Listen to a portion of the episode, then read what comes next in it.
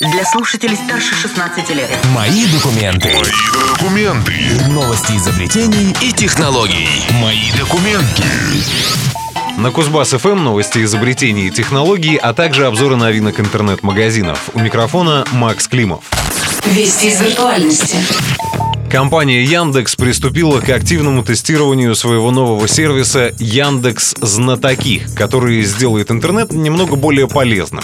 По факту, это сервис вопросов и ответов, своего рода аналог сервиса «Ответы» на портале mail.ru, которые уже, впрочем, давно не развиваются и постепенно забываются. Яндекс Знатоки позволит пользователям как задавать вопросы, так и отвечать на них, то есть знатоками будут являться сами же пользователи. Присутствует возможность задавать вопросы и отвечать на них анонимно, что тоже очень важно.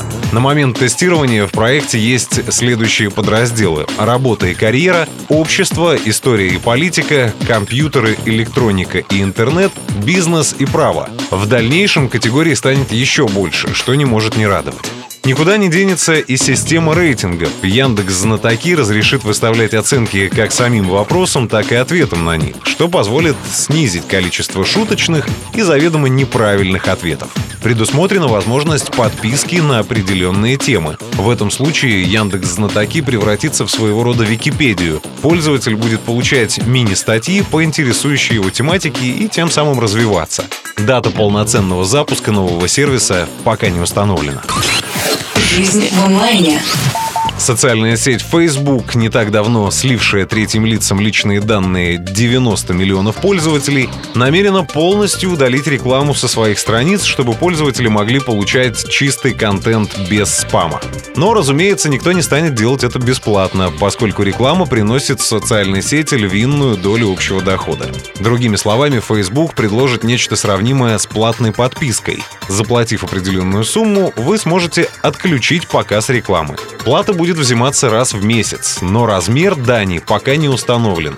Впрочем, отключить рекламу в Фейсбуке можно уже и сейчас, и притом совершенно бесплатно. Достаточно установить специальное расширение, вырезающее спам из самой социальной сети.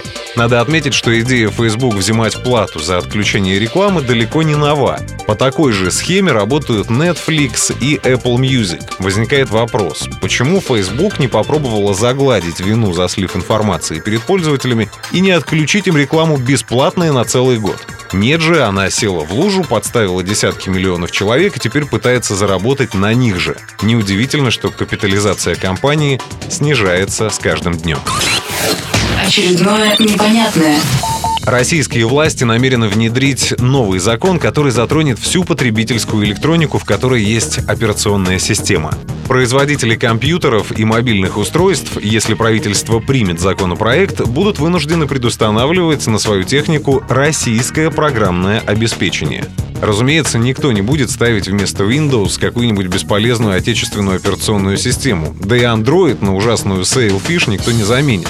Но в скором будущем, покупая смартфон, вы сможете обнаружить там многочисленные сервисы Яндекса, приложение ВКонтакте или богом забытый мессенджер Там-Там. Остается лишь надеяться, что эти программы не будут встроены в прошивку, и их можно будет удалить без так называемых root прав.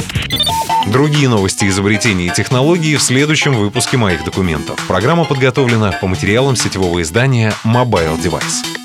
Мои документы. Мои документы. Новости изобретений И технологий. Мои документы.